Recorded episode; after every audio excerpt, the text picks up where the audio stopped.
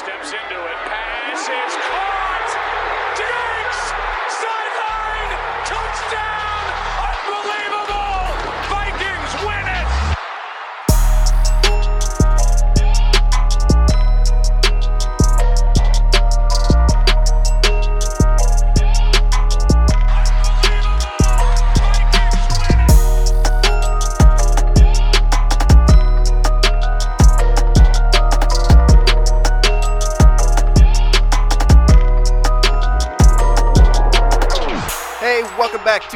Unbelievable Podcast. I am BJ Rydell, back here with my guy, Drew Mahowald, and today we've got a flurry of things to talk about, but there is one major transaction in Vikings territory that stands out.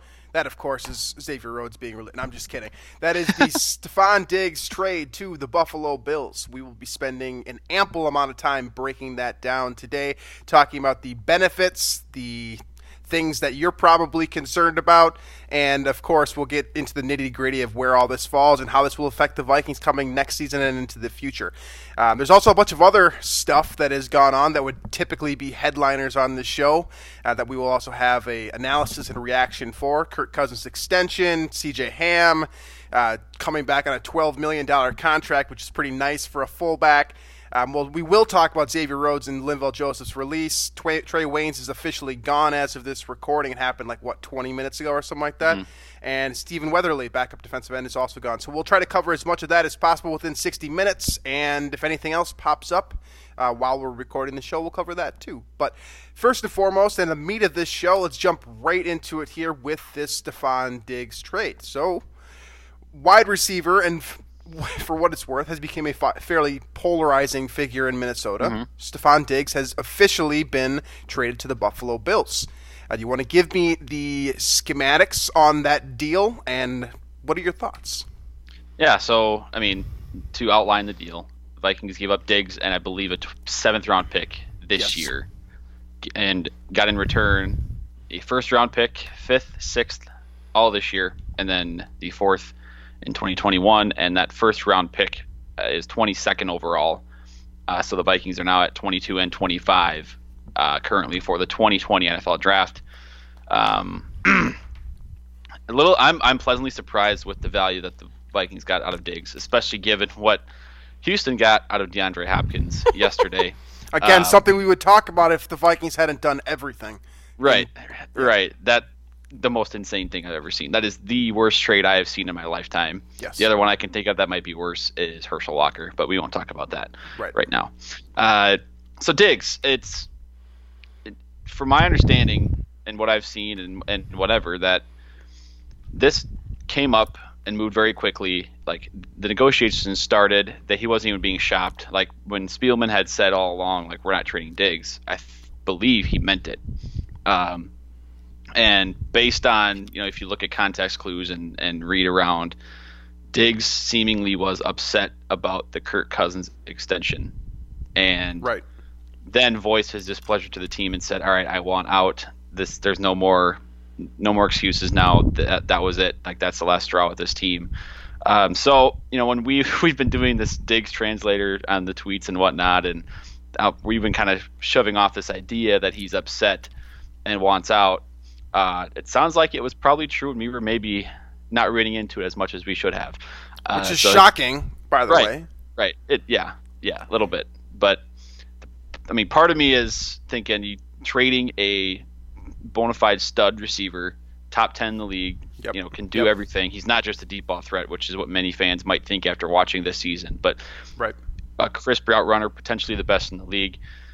Trading him, uh, especially when you had just extended your quarterback, you know, you look at that, it just makes no sense, right? And you had uh, just extended him as well, by the way. Right. Diggs was also. I think that was like That was last last year, right? yeah. Yeah. So looking at those two things, it doesn't seem to make a lot of sense. Um, trading, it, right? But from the other perspective, if he is simply not going to play for the Vikings and he's not going to um, suit up even, or he's going to hold out or something like that before he's traded, pull like an Antonio. I mean, I'm not trying to compare his personality to Antonio Brown, but I'm saying like if that's what was If going he's to happen do here, that type of thing, yes. right? Yes. Which it's possible that that is what would happen. Then you have to trade him now, get what you can out of it, right? So, um, the value uh, for back for him, a first round pick and a bunch of mid round, mid to late rounders, uh, I, that's a little higher than I expected.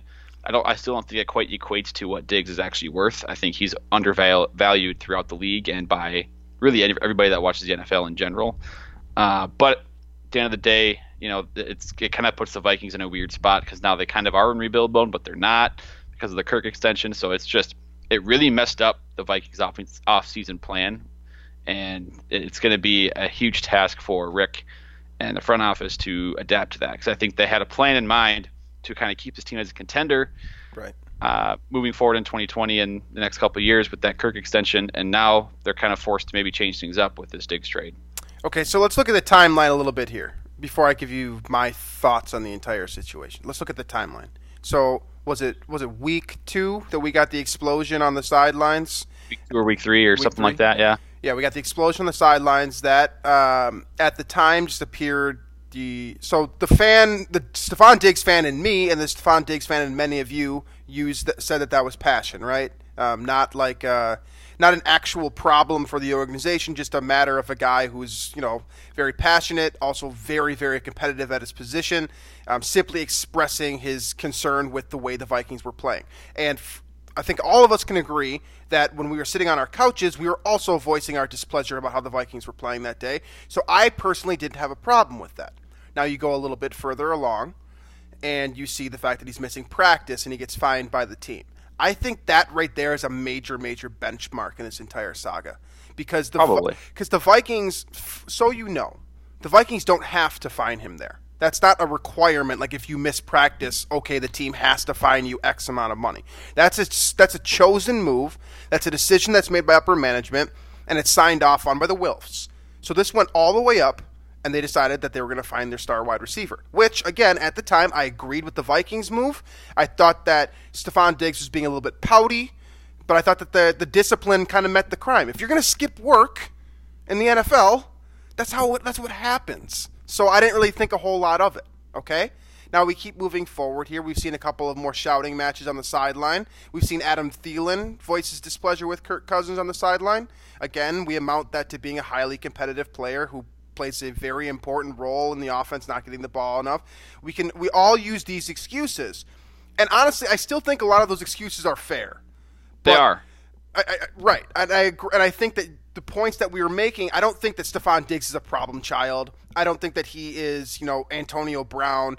I do think that he's being a little dramatic, and that he has been a little bit dramatic throughout his career. But that's, that's also part of who he is. That's right, who he is. That's that's his makeup. We've known that. Like I've known that since he was drafted, since he was in Maryland. I knew that this was his mental makeup. This is the type of player you're going to get. He's a bit of a drama queen. He's a little flashy. I mean, everyone in the '96 questions episode uh, do you remember what I'm talking about when they were talking yeah, about like who wouldn't you want to date your sister? They were talking about Stefon. They were saying yep. Stefon. Diggs, Everybody said Stefon Diggs. Diggs, right? Because this is his personality. This is who he is. He's kind of a drama queen. He's a flash in the pan type of guy.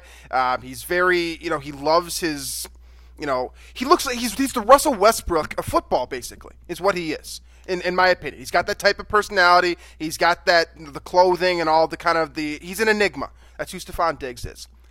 And apparently, that personality conflicts very, very hard with not everyone on this team, probably not even Mike Zimmer, but specifically Kirk Cousins, which has apparently popped up more times throughout the last, you know, five months than we can even imagine, I think. Because he was initially excited about Kirk Cousins coming, and there was nothing that happened the first year with Cousins when the Vikings weren't, you know, as good as I, lo- I think a lot of us would have hoped something happened. Something fli- something flipped because mm-hmm. Cousins was able to get Diggs the ball. I mean, the guy had over a thousand yards again last well, year. And the the devil's advocate in me on siding with Diggs here is that he still is right about wanting the ball more. Yes. Right. Oh yes. He was used this year in 2019 as a deep threat, and pretty much that's it as a deep threat. Once in a while, give him an underneath route.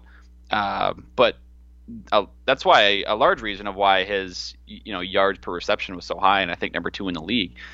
Uh, they kept using him as only a deep threat, and that's not what he is. Um, he needs the ball more often. He's uh, he can function both underneath, uh, intermediate, and deep. He again, he I don't know if you've seen Nicholson on Twitter and the the clips that he's put together over the past few months, basically at during It's like his creating- brand.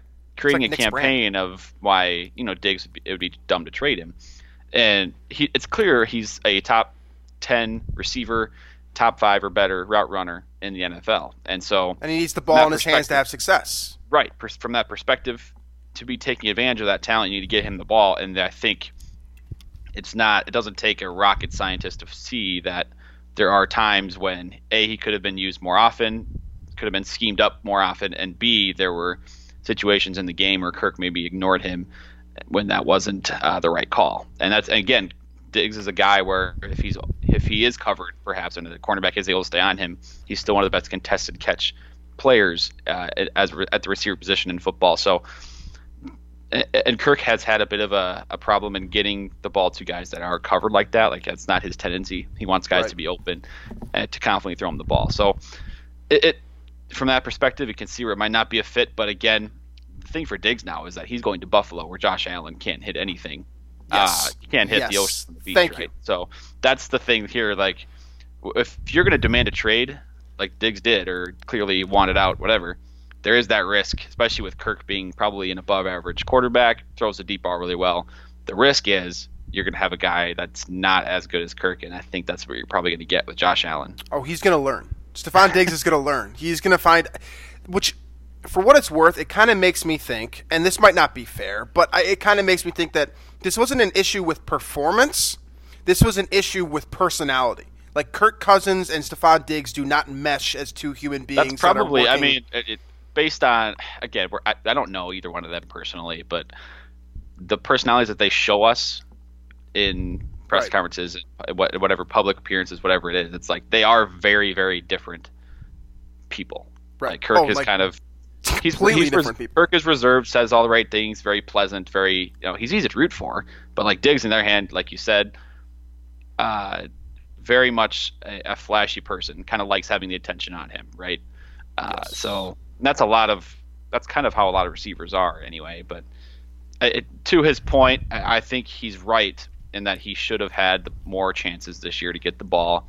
He should have been nearing hundred receptions, Yes. right? I think he had something in the 60s or something like that. So um, he should have had the opportunity to get that many catches, and it probably would have made a nice difference for the Vikings in terms of their offense. But you know, it's it, it's it's I, I it's still weird wrapping my head around it because this I'm still grasping with the fact that the Minneapolis He's a fixture of this play- team. Yeah, he's Right, a fixture of this the face team. of the franchise, and he has been for the last couple of years, especially with the Minneapolis Miracle. Like, and now he's gone, and now the other ramification too is the Vikings receiving corps is perhaps the worst in the league now.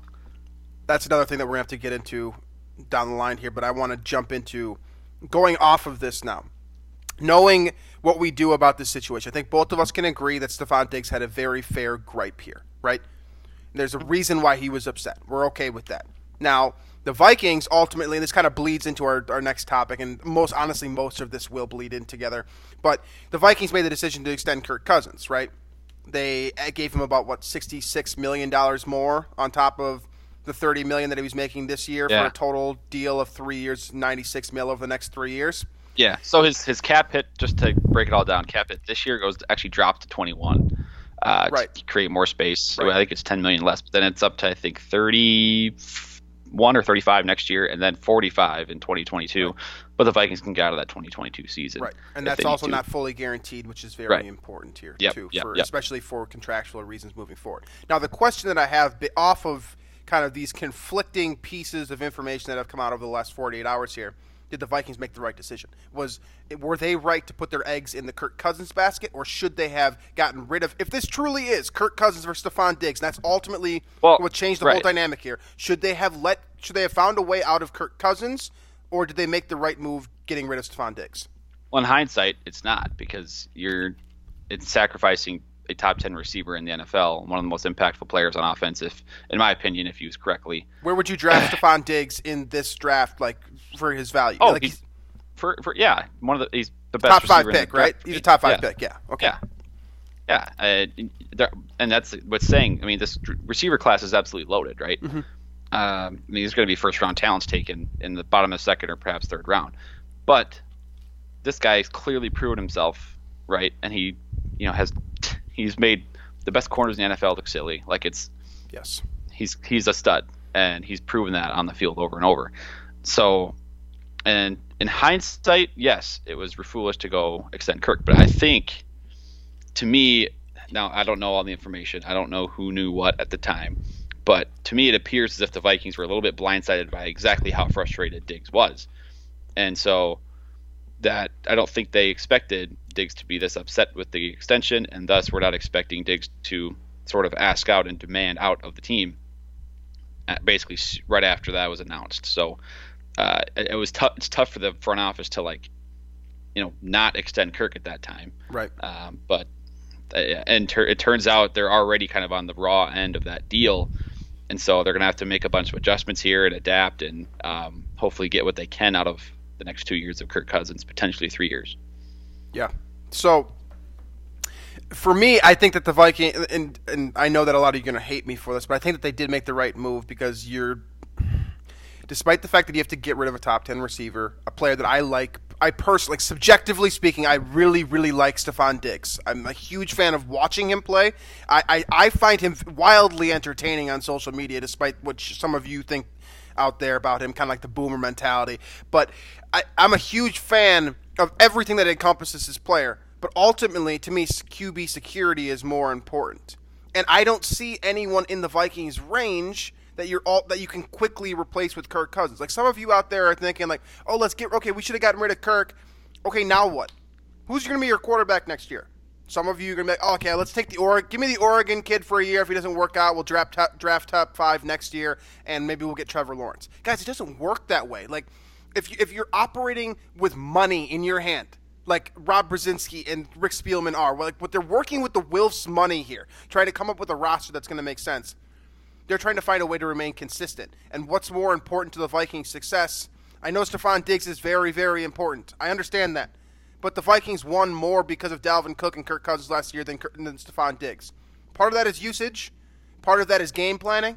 But ultimately, they made the playoffs and won a game in the playoffs last year with Stefon Diggs playing less than I think a lot of us would have hoped. So, who's the more important player for the franchise moving forward? It's probably Kirk Cousins. At the same time, you're getting rid of this player who is in his prime. He's 26 years old. He's got at least three more great years, probably. And knowing his work ethic, the way that I think I do, he's probably got 10 more great, good years in him. He's got an Anquan Boldin type feel to him, in my opinion. If he doesn't go completely wild and God knows what else, like we've seen some of these wide receivers, not just Antonio Brown, but other guys too. Um, kind of the diva type players we've seen. This is this isn't new, right? We got rid of Randy Moss in his prime too for diva stuff too. Like this isn't new in Minnesota. It's ultimately extremely disappointing. And I think a lot of us would agree that we'd rather we'd like to have Randy Moss back if we could get rid of Childress, or you know before that if we could get rid of Denny, whoever the hell Tice, whoever you want to get rid of to keep the guy. I think we'd all do that. But you look at the situation here from an objective standpoint, and you say, okay, this quarterback is helping us win games like no quarterback not named Brett Favre has in the last 15 years. And this is what quarterbacks are paid. This is what you have to pay them, no matter how you know, borderline average they are. This is the situation the Vikings are in. I think ultimately this comes down to you pick the position over the other position. You pick the quarterback over the wide receiver, and you hope for the best in a stacked wide receiver class.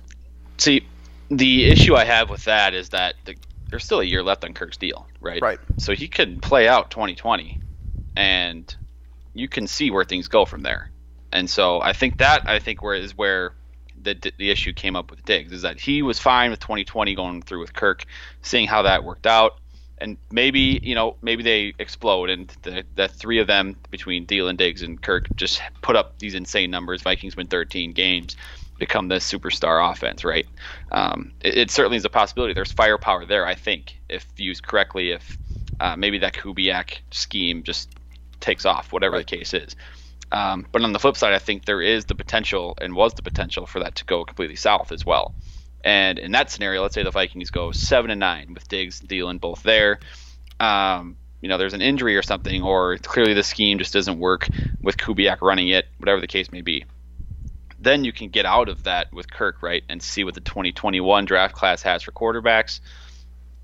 you know, it's I, I, think it's premature now to do that. And again, if that were to come up, then his obviously his extension would be more expensive.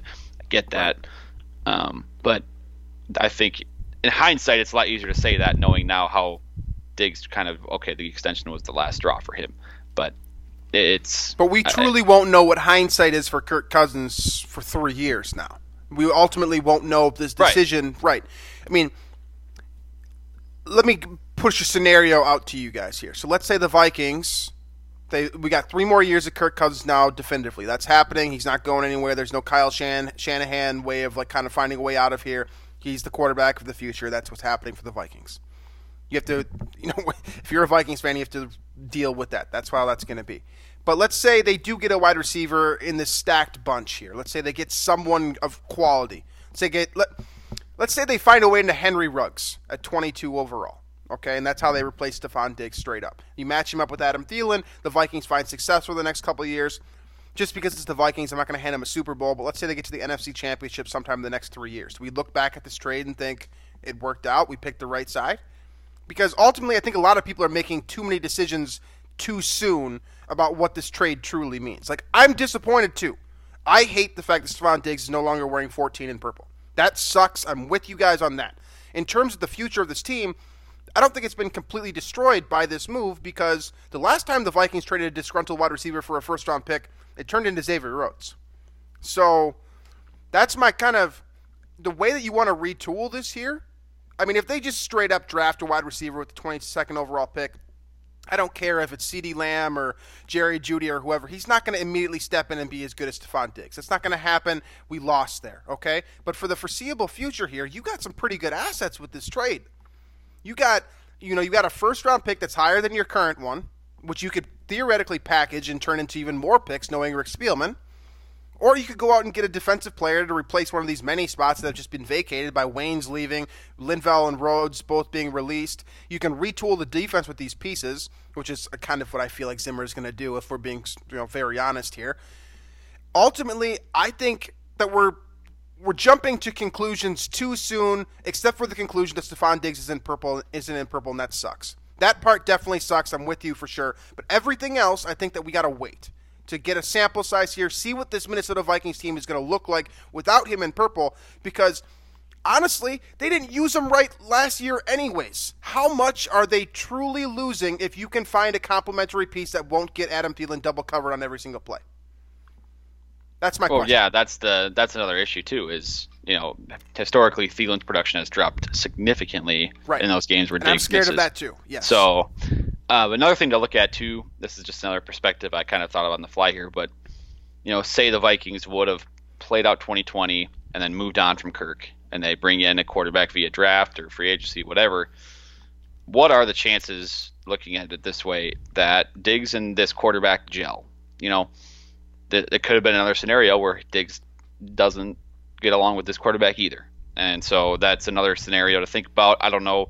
Again, you said it could be personality, it could be performance. We don't know what behind the scenes or what no really idea. Diggs is no idea. thinking about. So uh, it's just um, it sucks because trading him is like was basically the one thing I wanted, or not trading him was the one thing that I wanted out of this offseason. Like, do not trade Diggs. That's all you have to do Yeah.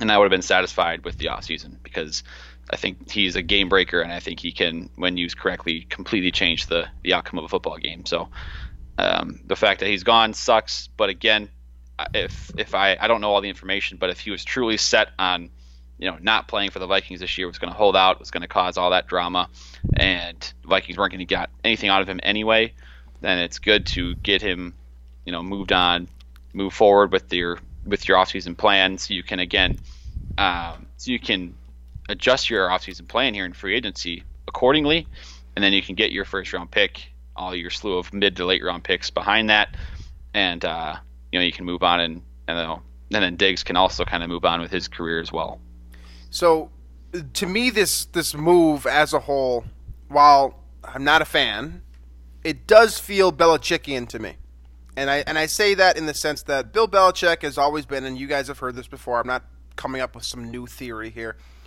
That Belichick has always been the type of guy to get rid of a guy one year too early as opposed to one year too late. And the more I hear you talk about this and share your perspective, and the more that I've seen people on Twitter and whatnot, it feels like this is a move to get out of something before it becomes, you know, burn down the house situation.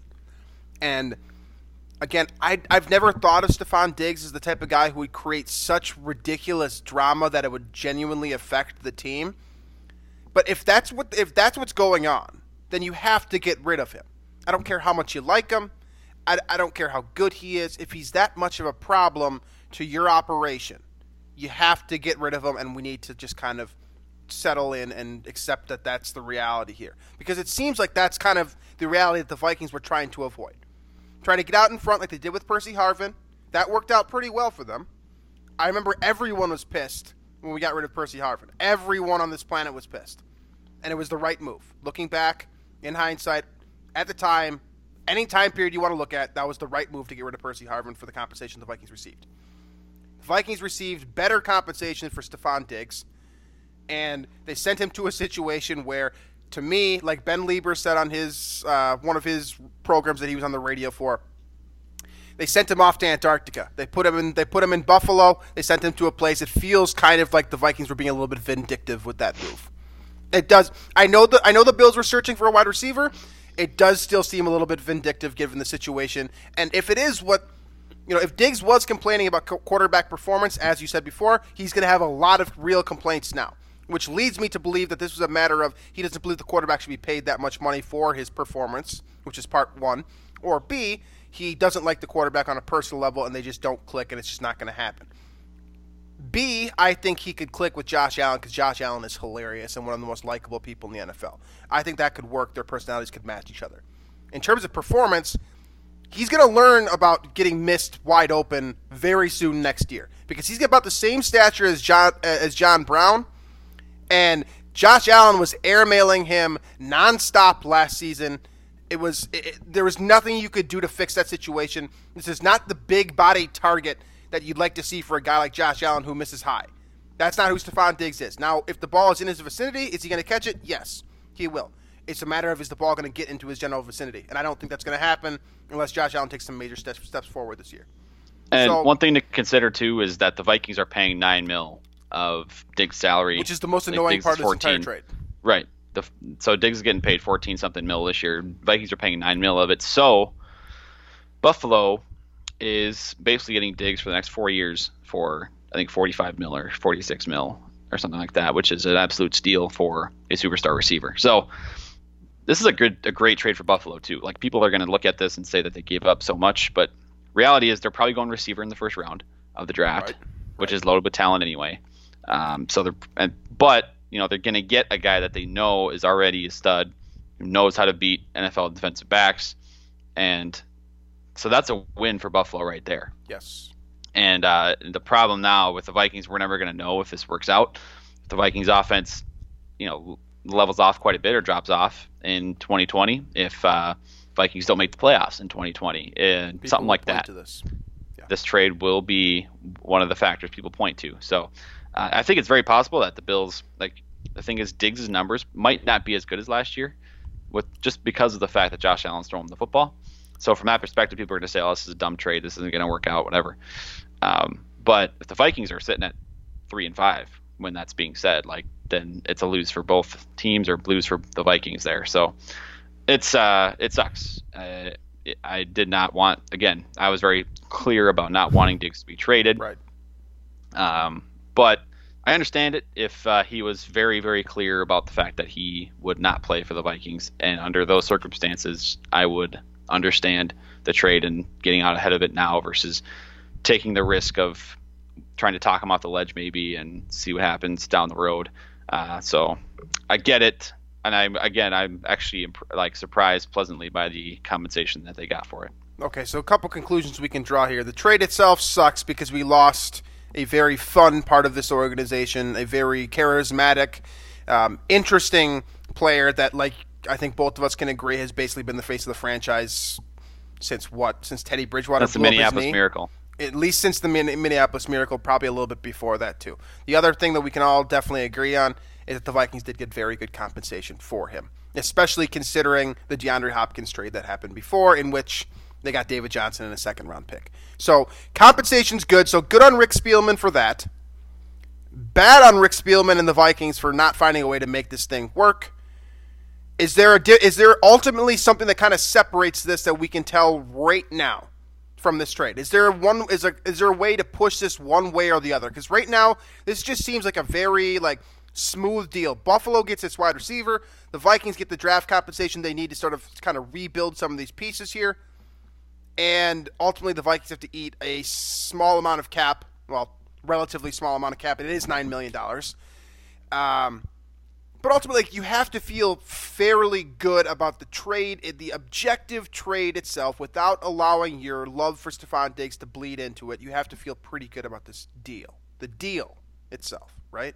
It yeah yeah. I mean, I, I in the sense that again, I think Diggs was about worth first round pick, right? Because the Cowboys were uh, essentially nuts, right, for giving up a first round pick for Amari Cooper, right, um, for the Raiders, and I would I would I would contend that Diggs is better than Cooper, so you get a little bit more for him, mm-hmm. uh, and that seems to make make sense. So I mean, I guess I'm satisfied in that sense. Uh, I'm still just giving up a receiver like that right after uh, extending your quarterback a couple of seasons is so backwards. But we obviously know behind the scenes there was stuff going on that led to this this trade. I will be very interested to hear sometime down the road, whether it's in two months, two years, twenty years. I'll be very interested to hear what the true nail in the coffin was with this situation because from it has everything, to be the extension. Has to be the Kirk extension. Yeah, but like, On why Diggs' did Diggs' side? Yeah, but I, I understand that that might be the final straw. Like that has been somewhat reported to a degree, right? Like credible people have said that this is the final. This has been the final straw.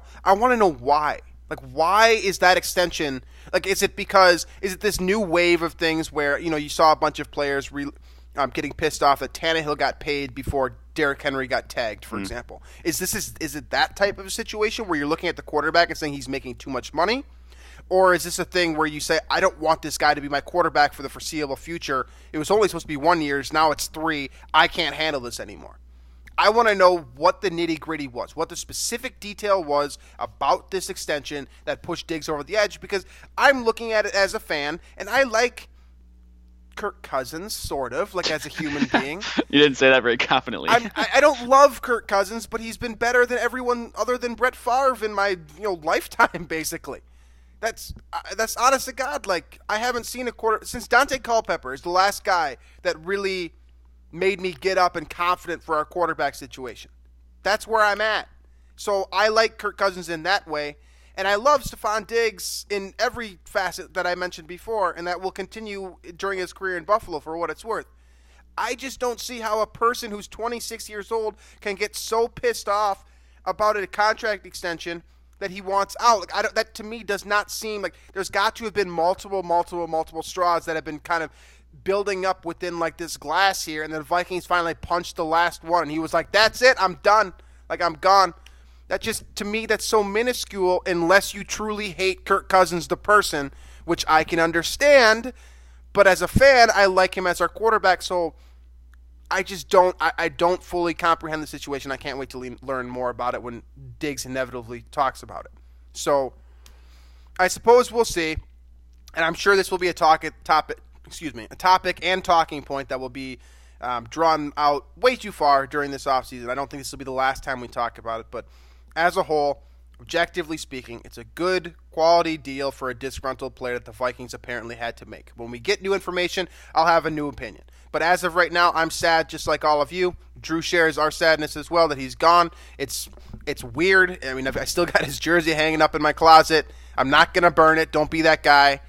But ultimately, it, it just it sucks. But you got what you could get, and you did better than essentially any other team has done for an elite wide receiver in recent memory. That's where I'm at. We'll see what happens when new information comes out, but that's that. So I think we've already talked enough about the Kirk Cousins extension because that kind of bled into this situation. I'll just ask you one question on that front, and then we'll move forward here to the Anthony Harris franchise tag. Did the Viking like? Are you happy with Kirk Cousins being your quarterback for, you know, well, it's two more years, three years total? Um, I mean, I initially was I was very strongly for, you know, keeping the you know, r- running out the 2020 season, right? Like just letting that play out and see how it goes from there. Um, but I do like the way that this is structured because you know you drop 10 mil in yep. this year, right. and if they and I, I mean, as this is playing out, the Vikings are in sort of that win now, like try and contend for the Super Bowl in 2020. Uh, so from that perspective, and then the fact that they apparently can, you know, they can get out of this relatively easily out of that third season where that cap hit goes up to 45 mil. There's only 10 mil of dead money there, so you could, in theory, save 35 mil if you can get out of that last year. So, um, and the no trade clause was uh, waived, so that is now on there as well. So Ooh. there are there is more flexibility there for the Vikings, and if they're able to fill the te- field the team here this year with you know more free agency and in the draft that does contend, uh, I think you can credit this new extension for Kirk to kind of providing from some more wiggle room there. But I will add that I still think ultimately for the, the best situation for the team moving forward would have been to just play out 2020 at 31 mil, see where this see where you know the the team's at where Kirk is at, and if if they had made an improvement, they had won a playoff game or two, extend him then at a higher dollar value versus, you know, and then the flip side, if they had tanked, missed the playoffs, then you can move on from quarterback position. I like that idea better, but uh, the way that's structured with the new deal, it's not as bad as I would have imagined. So I'm generally for this extension, although I do see your point, and I do the way that contracts work in general is it's nice to have the leverage, and this ultimately gives a little bit more leverage to Kirk Cousins, whereas the the team had the leverage going into the se- this right. season, having the opportunity to see how it played out. So, from a fan perspective, and from the perspective that you want your team to be good every single year, no matter what, and you're just completely irrational about that, I have that part of me too. I understand it. You look at this deal and you say, all right, this deal is going to be absolute trash if the Vikings go six and ten this year which looking at some of the releases, looking at a lot of the moving parts, looking at how things have changed in the division, a they might not make the playoffs next yeah, year. The Bears deal, are actually gonna. It sounds like the Bears might have a quarterback this year. So, I mean, this could it's be possible that the Bears and the Packers going 0 4 against them could happen again. Yeah. So this isn't. This wasn't a need. So from that perspective, that's dumb. And the ramifications of this deal, the immediate ramifications, are not ideal either. But when you look back at what I just kind of ranted about before about quarterback stability, I understand why the Wilfs of all people wanted to get yeah. this done. As your ownership, you want to sell tickets. That's why. That's why it's happened. That's why they brought in Kirk in the first place. Right. That's you, that's exactly it. I think now I'm. This is a new perspective for me. Like I'm not near the business, uh, you know, expert on the situation, but to me it feels like having a team that contends for playoff spots year in year out is competitive, kind of has that Super Bowl uh, caliber roster maybe the Vikings have had recently, right? And a quarterback that can keep your team sort of on the radar year after year is more profitable to me, or maybe that's just the theory I have here, uh, than you know going uh, full rebuild like every three years because you keep missing on quarterbacks, right? right? So, and maybe one of those years you have a magical run to like 14 and two or something, but otherwise you're like five and 10, five and 11, right? So that is why I think the Wilfs and they're just so, um, they're they're so you know emphasizing that point of QB stability and the fact that the Vikings have never had that, uh, basically in my uh, rooting you know history of this team.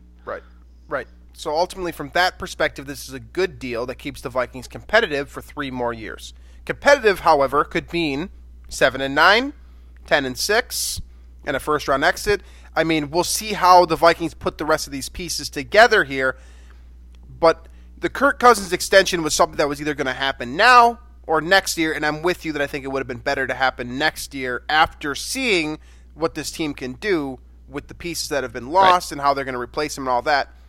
At the same time, you understand why the Vikings made this move. You understand it's probably about ticket sales to a degree. You can sell a lot of season tickets behind stability at quarterback. I'm sorry. That's just mm-hmm. just from the business acumen of this deal. That's that's a good thing for Minnesota. The state of Minnesota, that's a good thing. In terms of winning long term, I mean, I'm as skeptical as you are, given what has just what what has happened in the last couple days and the shifting parts here. But ultimately, I think that you have to be somewhat happy with the fact like a little bit above average. Like this is like a C plus extension to me. Like you get it done, it helps, it benefits the team. It's a little bit above average, but then you look at what's ha- what kind of the trickle down effect here, and that just immediately like you can't even control it. It just inherently bothers you the way that things have shaped out since that tr- extension happened. That's also I want to make a point about quarterback contracts in general. Every single time a quarterback is signed, He it, resets initi- it, is, it is immediately looked at as some terrible deal because of the, the numbers are so high and all this stuff. But then in four years, you look back at it and it's totally normal. So, like, that's not. Get, I'm not worried about the numbers. I'm really not. Um, it's just a matter of, to me, I'm just. I don't want to be locked into a quarterback that maybe has reached his peak already for that many more years. You want to potentially get that guy who can take you over the top. Uh, eventually, here you want to take that chance, and the Vikings are kind of putting that off with this deal. Not nec- not saying Kirk will never take the Vikings to the Super Bowl, but it, it seems like his peak may have been reached. Um, the only, I guess, devil's advocate to that is that he did win that playoff game at New Orleans. So there's still a lot of question marks there. He is in his 30s, and you've seen a lot from him already, and you kind of, it's rarely do quarterbacks take that next step this late in their career. That's and that's unfortunately probably the truth. Um, the fact here, I guess, the main takeaway is that fans don't really adjust for inflation when you're talking about um, the way the salary cap will continue to go up. So if Yep, you're worried about the too. numbers, don't worry about the numbers. That's the one thing to take away. If you're worried about Kirk Cousins, uh, I, I'm with you. I think I'm worried as well. I think Drew's probably worried too. I think this entire state is worried because we just put so much more on this guy's shoulders, and we've seen him crumple under pressure time after time again in big situations, with exception to Denver and New Orleans last year. So this is officially Kirk's team now. Uh, I hope that he's ready for it, and I hope that he's going to have some guys suiting up with him. One of those guys is Anthony Harris, who uh, the Vikings placed the franchise tag on him. I believe that's the first time since the Vikings. I want to say Chad Greenway in like Chad Greenway. 2007 or something like that was the last time. Am I right about that? Something like that? 2011, and then before that, it was the Jim Kleinsasser. There you go. Okay. in 2003. So, but at the Harris thing, it sounds like it was a non-exclusive tag. So, uh, there's still the very distinct possibility at this point that he is not a Viking next season, uh, because it sounds like now. I mean, again, the Vikings are kind of weirdly in like rebuild mode, but not in rebuild mode. So, the next few moves will define whether they're in rebuild mode or in competitive Yeah. mode.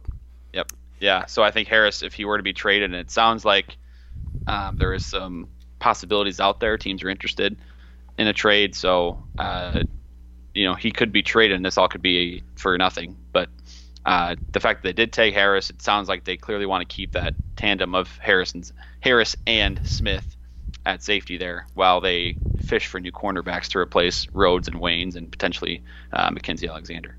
So the Harris deal, he gets tagged at eleven million dollars, which is after seeing the Waynes deal, which again a lot of these topics kind of bleed into each other.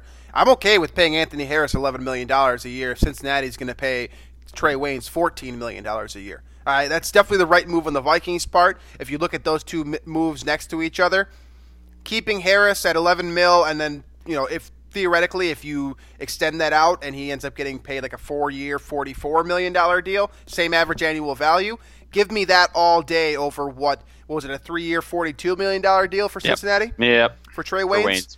Uh, that's definitely the right move, in my opinion, if the Vikings decide to retain Anthony Harris, uh, given what he can do for your defense versus what Trae Waynes has already done. I think Trae Waynes has peaked as a player. I don't expect him to get better with Cincinnati. Uh, he might make me eat my words. That has happened before.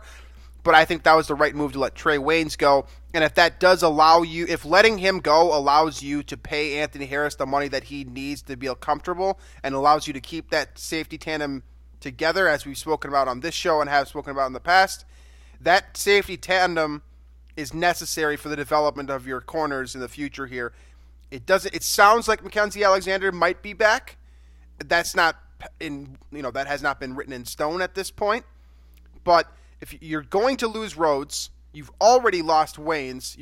There's still potential to lose Alexander. You need to keep that safety duo intact, in my opinion. Otherwise, you're a full rebuild on your defense, and that's a real problem for a Zimmer coach team. So. Hmm.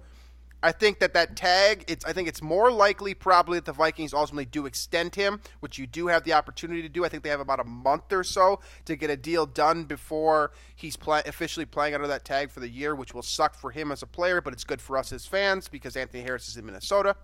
keeping in mind, of course, that he's what 27 or 28 years old, and it's very unfair to him as a human being to not give him an extension here, given the way he's played the last season and a half or so. So, with all that on the table, seems like Harris is going to be here. We'll probably have more updates on that situation next show. Trae Waynes, we I briefed on it a little bit here. How do you feel about him officially being in Cincinnati and no longer with the Vikings? Uh, at that price tag, that's fine by me. Uh, and he had he had some great moments for sure. Um, the Davante Adams interception. My yeah, it's my favorite moment when they uh, I think he iced that game against uh, the Packers, the first game at US Bank Stadium. For sure, the best moment of his career. Um, and he did have some great moments. I mean, he uh, clearly developed into something that maybe not quite up to the 11th overall pick sort of draft status, but I think it's it's fair to call him maybe a a bottom of the first round type of value uh, from the draft. Uh, as a reliable starter for several years is not easy to come by at cornerback. So, uh, you know, he certainly uh, played a, a solid role in the Vikings defense and how great it's been over the years. Um, but at that price tag, Vikings a can't afford it. I mean, that's just too much money uh, right. uh, for what the Vikings are dealing with right now. But also, that just seems like a little bit too high of a price tag for somebody uh, uh, for the caliber of Trae Waynes at corner. Yeah, that's exactly where I'm at too. Uh, I would love to have had Trae Waynes back, not at 14 million dollars per year. Uh, that's and Drew, everything else Drew said is, is essentially my analysis on the matter. He just simply he had some great moments, but that's who he was. That's who he was with the Vikings. He was a great individual moment player. I can pick I can pick out two or three of them outside of that Green Bay game. Ultimately, very inconsistent roller coaster type of player. Vikings need to find consistency at cornerback if they're going to pay him $14 million a year. Mm-hmm. That's so I'm not okay with that. Not okay with that decision. I'm, I'm, definitely okay with the decision to let him walk at 14 million a year. I think Cincinnati's made a mistake by paying him that much money, given the type of player that he is on a day on a week to week basis. There are some weeks where he is absolutely worth that dollar. There are other weeks where he should not even be paid. So you kind of it's a Cincinnati move. This is very Cincinnati of them. They're going to have Joe Burrow on a rookie contract for four years. They can afford to pay some of these guys more money than they're actually worth. It's an interesting situation. It's his opportunity to cash in here. Good for Trae Waynes. Honestly, I think it's good for the Vikings too, and that's where I stand in that situation. Um, CJ Ham also gets an extension. I don't think we need to talk a whole lot about that, but the dollar amount's interesting given the position. So he right, That's, that was just the comment I was going to make. Is that it seems like you know an extension that long for a fullback is pretty you know it's old school. Yeah, it's a, a little bit counterintuitive, maybe, maybe a little bit counterintuitive, maybe to um, what teams maybe are, are the forward thinking uh, mind, football mind out there would maybe uh, suggest. But I like CJ Ham a lot. Um, I got no qualms necessarily with the player at all, or it's more of just a value to the fullback position type thing. That is my my issue. But again, one thing to consider here is he can also play running back. Did it very, very well at Augustana. Uh, so that's how he came into the league initially was as a running back. So in that perspective, he does have uh, versatility in terms of positions if the Vikings were to have some sort of emergency at that running back spot. But again, I don't agree with that total value and, and giving a fullback that much. But very happy for CJ Ham because he's worked the hard way to, you know, a Division two player to come up, change positions, totally learn something completely new, and find success with it and earn a Pro Bowl spot. That's not easy to do. Yeah, it's it, it's really just the figure to me that's bothersome about the CJ Ham deal, and and really that's it's not. I don't care. Like I don't really care about how much money a guy's going to make as long as you're allowed to as long as you're able to fill out the rest of the roster and have it make sense, right? Be competitive. I don't think this deal hurts the Vikings' chances of being competitive. It's interesting to pay a, a fullback that much money, but if he's going to be a fixture in the offense moving forward here, I mean would you have a problem with San Francisco paying Kyle Juszczyk four million dollars a year just because he's a fullback? No. I mean, that's a little different. He's a bit of a receiver. Mm. Well, right. I guess CJ Ham is too. I guess I, if Kirk would say that he probably is, but a little bit different. it's definitely a different situation. I'm, I'm comparing apples and oranges to a degree, but my point that I'm making here is that you wouldn't pay a guy less just because of his positional value if he was a very important asset to the organization. And I think that CJM CJ Ham has proven that he's very important to the success of Dalvin Cook and Kirk Cousins. So to me, this deal makes sense. It's just intriguing, and I look I look forward to seeing how involved he is in the Vikings offense next season because of this dollar amount. Because if they're only going to play him for five snaps, which they have done in the past, this deal is not worth it. It's stupid. Right. Just put anyone else out there. Well, that's And- the that's the argument. Like there are teams that don't even have fullbacks, you know, Right. and so it's it, that from that perspective, it's puzzling that you you give a guy you know four mil a year for three or four years or whatever it is.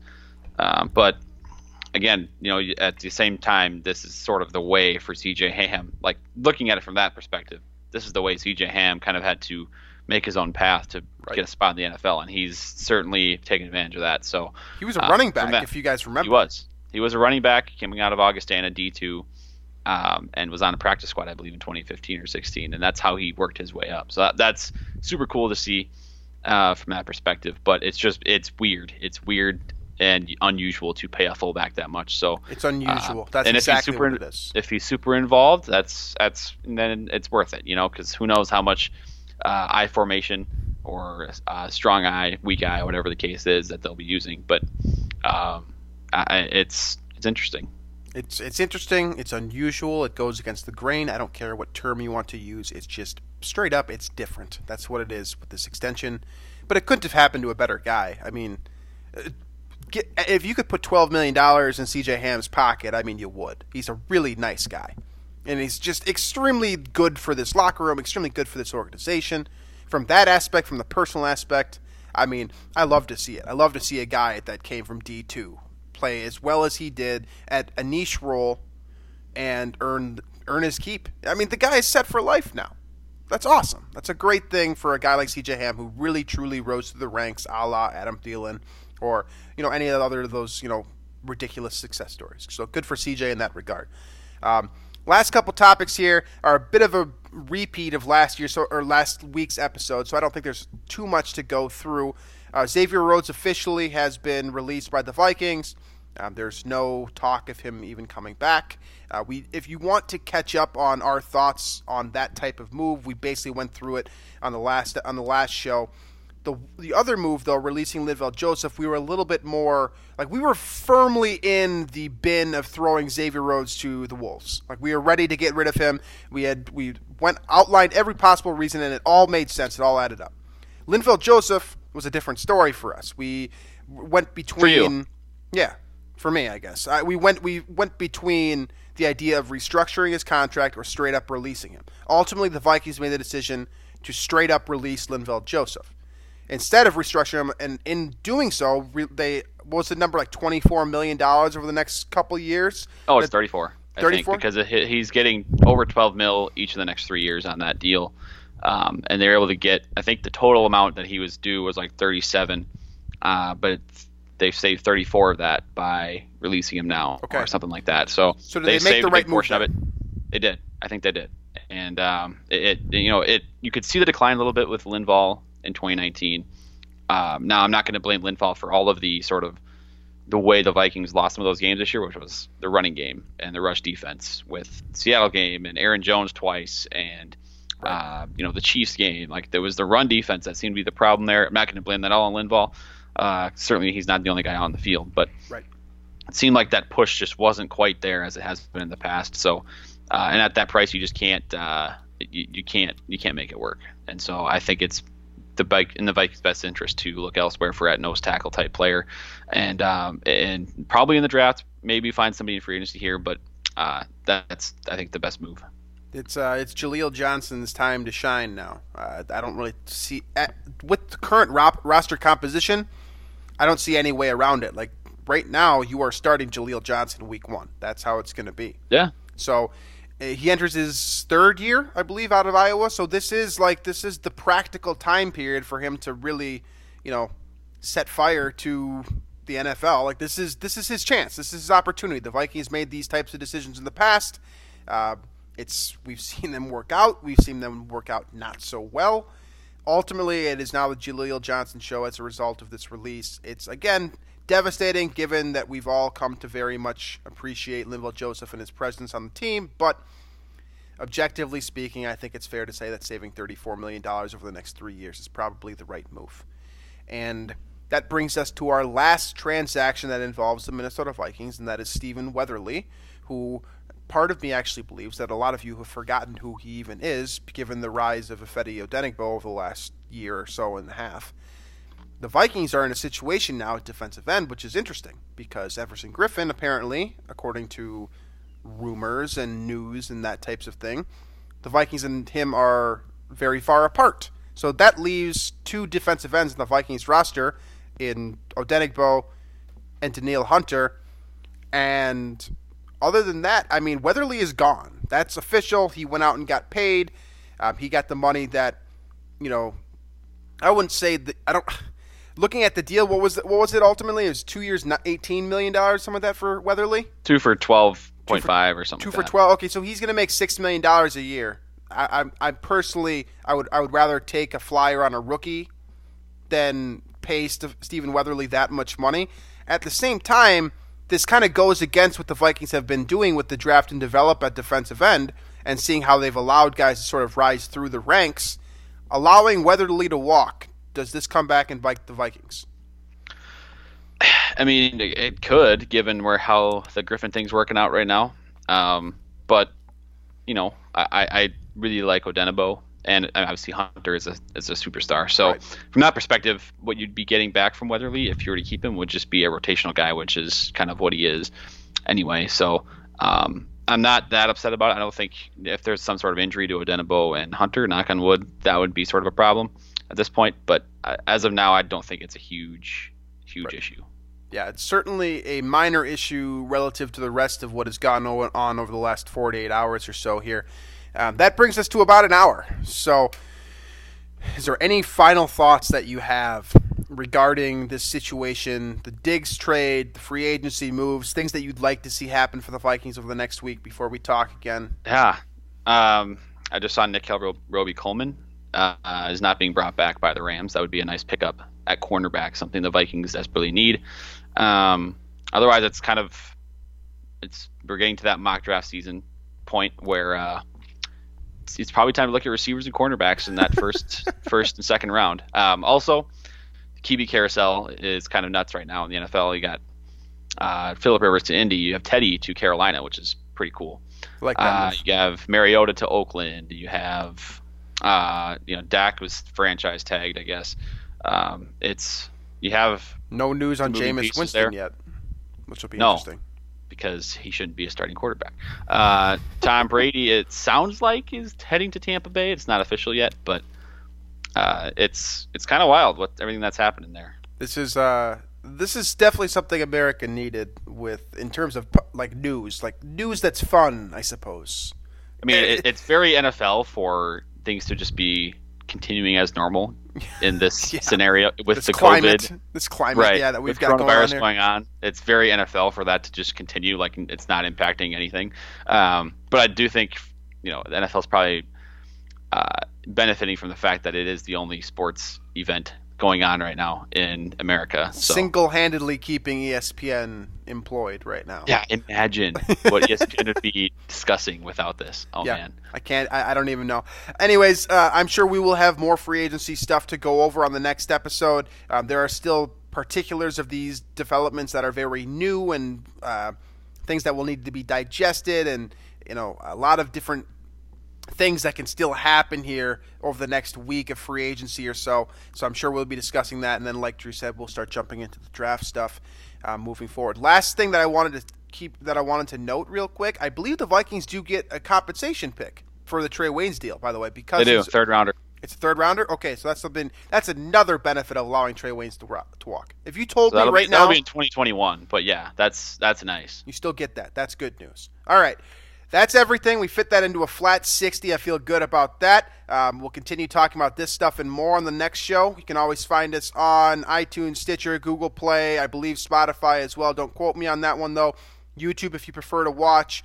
Uh, if you're on the Daily Norseman, leave a comment on the bottom here. We always read those and enjoy those comments. Make sure to check out the rest of the Climbing the Pocket team. I know they released a show on Tuesday morning, so you can check that one out about um, other analysis for stuff that has been going on in the last couple hours. And Drew and I will be back next week to break down even more madness for you. So, as always, thanks for listening, and we'll catch you next week.